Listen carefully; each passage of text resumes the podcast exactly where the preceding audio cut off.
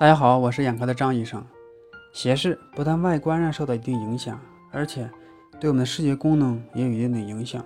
首先是，当我们注视物体的时候，眼睛会对准注视的目标。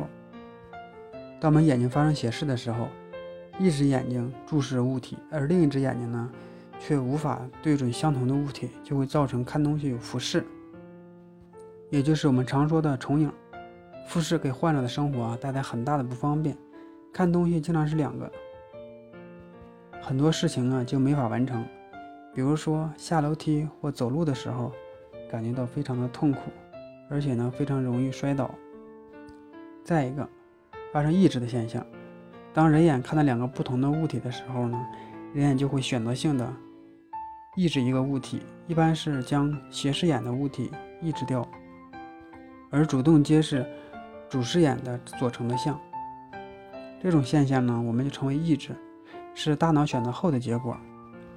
当我们注视物体的时候呢，视野的范围会缩小，并且呢没有立体视，只能凭借经验去判断物体的远近，也给生活带来很大的不方便。一些精细的工作无法准确的完成。如果年龄较小发生斜视了，很有可能就是造成弱视。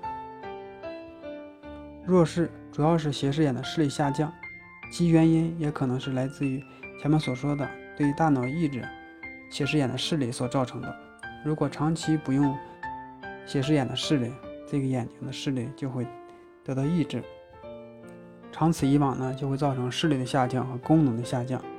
以上三个在斜视中是最为常见的现象。当然，在斜视的患者中还可能出现偏心注视、异常的视网膜对应现象。这些现象同样会给患者造成生活和学习上的困扰。如果成年以后，还会对人的心理的阴影造成一定的伤害。建议呢，如果发现斜视了，尽量越小的时候尽早治疗。早期发现、早期治疗，对视觉功能的恢复呢，还是有非常大的可能。